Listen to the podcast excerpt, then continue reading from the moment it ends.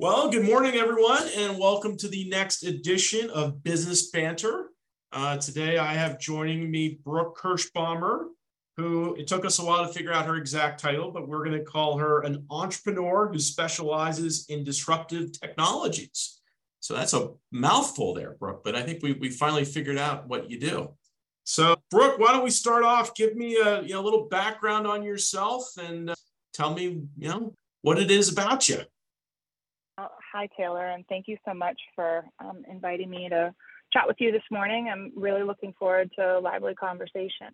So, as Taylor said, uh, I'm Brooke Kerschbaumer, born and raised in Pittsburgh, and decided after undergrad that I was going to go get an MBA because at the time that seemed like a reasonable thing to do. And my focus was on international marketing and international finance, uh, which seems like a an oddity because one's focusing on moving goods and services into the marketplace and the other one is concerned with paying for them and you know sorting out how we manage the back end. And i found that the convergence of the two was really helpful for me. And then moved onward to carnegie mellon and started in the msppm program which is the public policy and management program at Heinz College and because of my MBA background was afforded an opportunity to receive waivers for a bulk of coursework. So I got to spend a lot of time um, in the School of Engineering, which is really where I, I kind of found my, my sweet spot. So it was a, a long and windy road, but found that the convergence of finance and marketing and, you know, jumping the S curve, creating means of adoption for technology, you know, any new materials, any, you know, new concepts and, you know, manufacturing trends, et cetera, was really something I was super enthralled by. So that's really what I've spent the bulk of, you know, my career doing is finding really cool projects that either are undervalued or underserved and trying to find a, a path into the marketplace for them and you know to really help foster their growth. That's so that's great. you know that's kind of the career in a nutshell. Did you did you ever thought about staying you know in the academic world in terms of research or the government world in terms of the, you know that kind of work? Or did you always know you were going to transition to the private side? I, I did. And I, I thought about it a lot. And while i was at cmu i had the pleasure of meeting studying under and then working with uh, a gentleman, Dr. Jimmy Williams. And he at the time was an adjunct professor, but also was the head of the defense division for all research and development at Alcoa. So there was a, a, lot of work being done by Alcoa, you know, in the naval space and in, you know, aerospace in general. So I was privileged enough to do some research and some work both within the government space and, and academia under Jimmy's tutelage. And where I found I was most successful and honestly most productive was more on taking the research that I was privy to and part of and trying to find a way to monetize it, trying to find a way to make it useful and applicable, not just for defense applications or government applications, but more importantly, how that technology can be transferred to broad based commercial use and to the general public. So there's, there's a time and place for academia. I think, you know, I was invited into a PhD program. I think that's something that's really exciting for a lot of people. For me at the time, it just wasn't something I was super keen on doing, maybe later in life. You know, life is a learning process, so I would never turn blind eye to that in the future. Um, but for now, I'm I'm just really content, kind of living in that, hybrid space of, you know, government defense slash you know commercial enterprise. Right. Well, and switching gears here for two seconds on a personal side of you, have you always been a, a Pittsburgher or have you lived in different parts of the country? I've always been a Pittsburgher. I did do a stint in southern Vermont um, for about six years, uh, but you know, back and forth to Pittsburgh during that time, and spend quite a bit of time in DC. Um, and uh, you know, obviously with what I do, I, I spend quite a bit of time overseas as well. But Pittsburgh has always been my home and likely always will be. Um, there's something really special about this town and having the privilege of growing up here and then seeing, you know, its transformation from where it was when I was little, you know, as a massive steel town to where it is today at the forefront of healthcare and technology and robotics and engineering um, has really been a privilege. And I would, you know, I, I think this is a great place to to grow up, a great place to live and work, a great place to raise a family. So I have no intention of leaving. That's great. I'm going to stick with the personal side here too. So a couple passions. I know that uh, platform tennis is a passion of yours, and I know that sailing is a passion a passion of yours. Any other uh, things I don't know about that uh, you do on your off time, your very limited off time that you have when you're not working? So yes, I, I like to play paddle, and I um, am very much a um, you know a sailor at heart. Um, but I also love to ski. Um, big mountains have always been something I've really enjoyed, and that's really kind of where I'm I'm the most at home. Is um, you know high up on a hill, freezing cold, you know just sliding. So that's that's definitely something. That's where I do my best work, actually. There you go. Fits the personality. Fits the personality. well, let's go back to like the on the business side here. Why don't we spend a few minutes? Why don't you give some highlights of some of the stuff maybe you've been up to over the last couple years in terms of you know, I don't know if you want to do pre-COVID, COVID, and then well, obviously at the end here, talk a little bit about the future, but uh, maybe give us sort of a highlight, uh, highlight reel of some of the stuff you've been working on in your career. Sure. Um, we can talk about a trio of things that I, I think would be interesting for your listeners because they're very different uh, spaces, but at their core, all um, you know, all startup oriented, all technology driven, and all, you know, innovation backed. So, in, you know, about a little over 10 years ago, um, started working in the intermittently kind of in the healthcare space. So, more on the public policy side of healthcare. And then in late 2014, was introduced to a very unique genetics firm called YouScript, which YouScript and Genelex.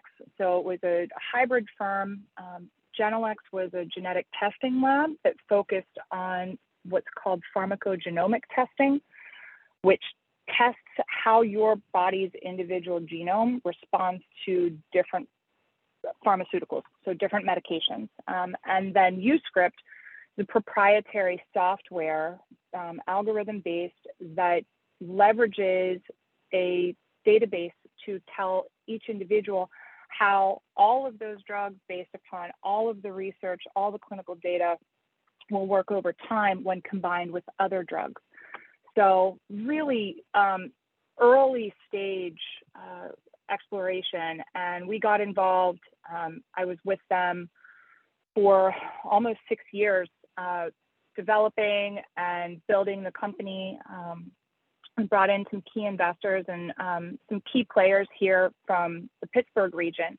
Company was based in Seattle and made a lot of headway and I oversaw their government relations. So spent a lot of time in Washington working with CMS, um, you know, Center, Center for Medicare Services to try and create adoption of the technology. Um, and eventually, you know, we were really lucky.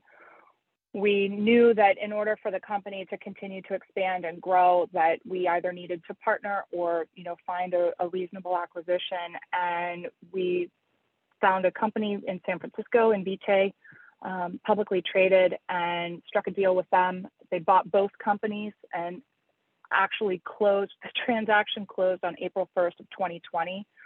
You know, two weeks after the world shut down. So we were extremely fortunate that we had done all of our due diligence and all of the M&A work was done prior to. Um, and then um, company was sold and, you know, the, the core leadership stayed and then myself and some members of the board stepped out so that we could move on to um, different projects. And, you know, YouScript is still widely in use. Um, legislation's been put in front of Congress to more or less um, afford hospitals to receive reimbursement for the technology, which is, you know, fantastic, but it takes time, you know, so looking back, it's almost a 10 year run from when I first was introduced to that to where it is today.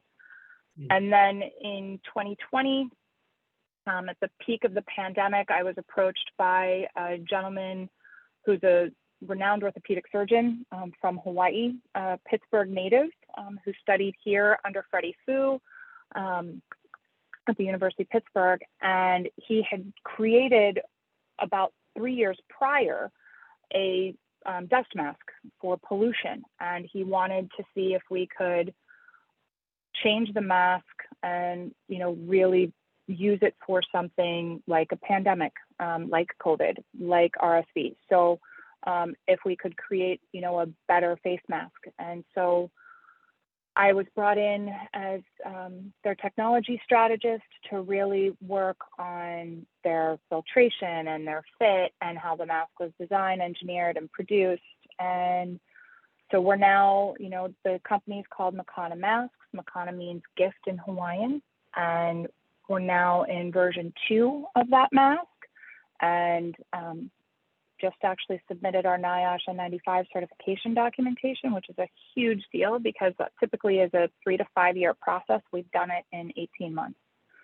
So um, that's going well. And then about a year and a half ago, I was approached by one of my, you know, friends and colleagues in the sailing space about a really cool carbon boat that they thought um, would tickle my fancy and it's actually a, um, a long-standing military prototype that we looked at and said, you know, wow, this thing's pretty amazing and could do so many things. And so we invested in that company and um, now have created a new entity that we kicked off this summer, Ghostworks Marine.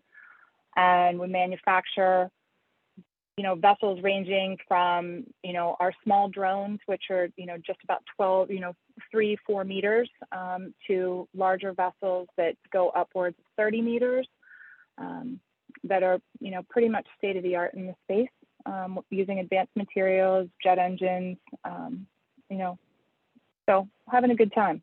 That's great. Well, you're very, very busy, and I, and I think you sort of touched a, a, little bit on the, uh, what the future looks like for you there because I think your your your book seems pretty full. So maybe we can just finish on a few minutes putting back your entrepreneur hat. Like, how do you see the future for you know maybe any tips you have for future entrepreneurs or you know how do you see the next five to ten years in the United States for for stuff like that? Like I know that you know on the M and A uh, basis, you know there's a lot of baby boomers who are retiring.